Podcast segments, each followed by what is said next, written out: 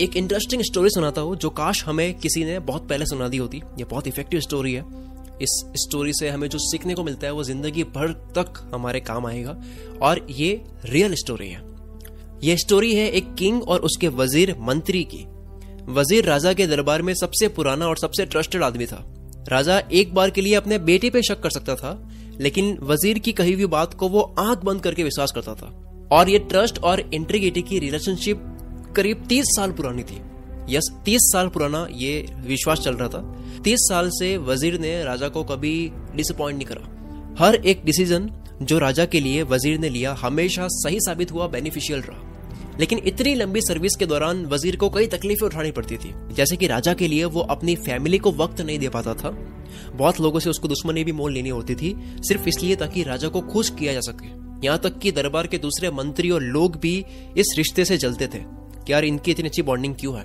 उन्हें फील होता था कि यार राजा हम पर इतना ट्रस्ट नहीं करता है, इतना ट्रस्ट दिखाता नहीं है राजा हम पे तो इस वज़ीर पे क्यों दिखाता है? इसीलिए दूसरे दरबारी हमेशा वज़ीर को राजा के सामने हमेशा नीचा दिखाने की कोशिश करते हैं, बदनाम करने की कोशिश करने में लगे रहते थे, जो कि वो कभी सक्सेसफुल नहीं हो पाए। बट कहते हैं ना कि टाइम बहुत ही वॉलेटाइल चीज़ है। अगर आप लगे रहो किसी चीज़ के पीछे एक लंबे टाइम तक तो वो मिल जाता है। तो लोगों ने रिश्ते को खराब करने की बहुत कोशिश की और फाइनली हुआ क्या?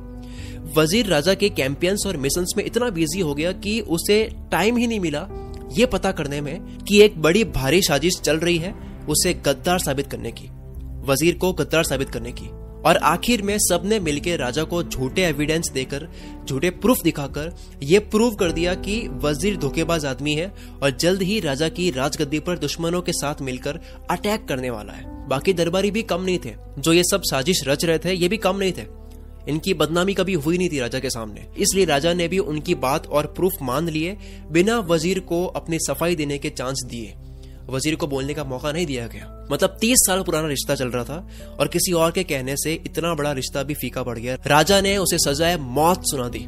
और उस टाइम ये ट्रेडिशन था कि जिस भी इंसान को यह सजा सुनाई जाती है, मौत की सजा सुनाई जाती है, उस टाइम होता यह था कि उसके हाथ पैर बाँध करके भयानक पालतू शिकारी कुत्तों के बाड़े में फेंक दिया जाता था।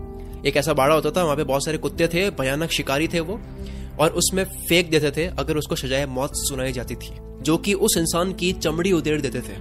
बहुत ही भयानक सजा दी है और ना केवल चमड़ी, बल्कि हड्डियाँ तक नहीं छोड़ते थे। बट वज़ीर ने इस सजा को सुनते ही राजा से सिर्फ़ एक रिक्वेस्ट की कि मेरी सजा सिर्फ़ दस दिन के लिए पोस्टपोन कर दो।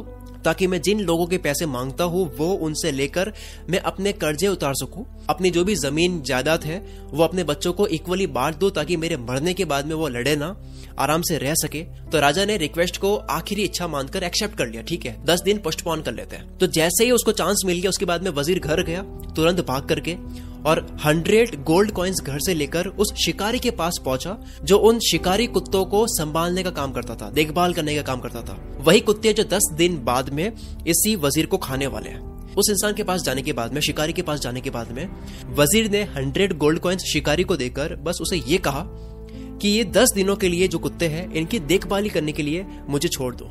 मुझे देखभाल करने दो इनकी। मुझे इनके साथ में टाइम स्पेंड करने दो, इसकी परमिशन मुझे दे दो। मैं आपको बदले में हंड्रेड कॉइन्स दे रहा हूँ गोल्ड के। शिकारी को तो गोल्ड कॉइन्स मिल रहे हैं, वो मान भी गया, उसने डील एक्सेप्ट कर ली। और फिर क्या हुआ? नेक्स्ट टेन डेज़ तक, दस दिनों तक, वज़ीर उन्हीं कुत्तों के साथ में रहा, उन्हें खिलाता गया, उन्हें शिकार पर ले जाता, उन्हें नहलाता दुलाता, उनके साथ में खेलता, और तो और दसवें दिन तक वो कुत्ते वज़ीर के हाथों से खा रहे थे खाना।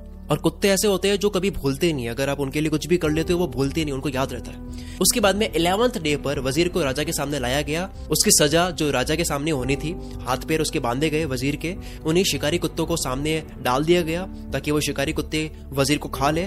शिकारी कुत्ते उस पर झपटने लगे, लेकिन उसे खाने के लिए नहीं, बल्कि उसके साथ में खेलने के लिए। सबके सब कुत्ते प्यार से वज़ीर के ऊपर गिर रहे हैं। पूछ ला करके सारे कुत्ते वज़ीर को प्यार दिखा रहे हैं राजा और बाकी के दरबारी ये देखकर हैरान हो गए कि इतने खोखार कुत्ते एग्रेसिव शिकारी कुत्ते, इस वज़ीर को प्यार क्यों कर रहे खा क्यों नहीं रहे? इसकी चमड़ी क्यों नहीं उधेड़ रहे? राजा ने ये सब बातें वज़ीर से पूछी गई कि ये क्या हो रहा है? ये खेल अलग कैसे हो गया? वज़ीर बोला कि, महाराज, मैंने इन कुत्तों की सिर्फ़ दस दिन देखभाल करी है। सिर्फ़ दस दिन की देखभाल की वजह से ये मुझे मारने से मुखर गए, बल्कि मुझे ये प्यार दे रहे हैं।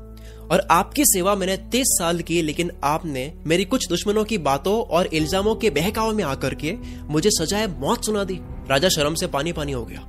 उसे अपनी गलती का एहसास हुआ, उसकी सजा को माफ़ किया और उसने वज़ीर को उसकी पोजीशन फिर से दे दी कि फिर से तुम काम करो, तुम तो विश्वास के लायक हो। और उन सारे दरबारियों को जिन्होंने साजिश रची थी, उनको वज़ीर के हवाले कर दिया, जिन्होंने राजा के कान भरे थे। वज़ीर चाहता तो उन्हें मौत के घाट उतार सकता था बट वज़ीर ने अपने दुश्मनों को, दरबारियों को माफ़ कर दिया। वज़ीर के माफ़ करने की वजह से राजा की नज़रों में ये और ऊपर उठ गया। वज़ीर अगर ऐसा कुछ करता कि अपनी इनोसेंट से राजा को समझाने की कोशिश करता, अगर वो वो अपनी मासूमियत साबित करने की कोशिश करता कि यार मैं नहीं हूँ, मैंने ऐसा नहीं करा है तो शायद उसकी मौत हो जाती। तो शायद कुत्तों ने वज़ीर की चमड़ी उधेड़ दी होती। लेकिन वज़ीर ने सोचा कि मैं अपने आपको सही साबित वर्ड से करने से अच्छा एक्शन से साबित करूँ। एक्शन से दिखाऊँ राजा को कि वो कितनी बड़ी गलती कर चुका है, राजा ने कितनी बड़ी गलती करी है, उसके वफादार वज़ीर पर शक करके। So the lesson is argument करने से अच्छा बोलकर बताने से अच्छा है कि एक्शन से आप प्रूव करो चीज़ों को।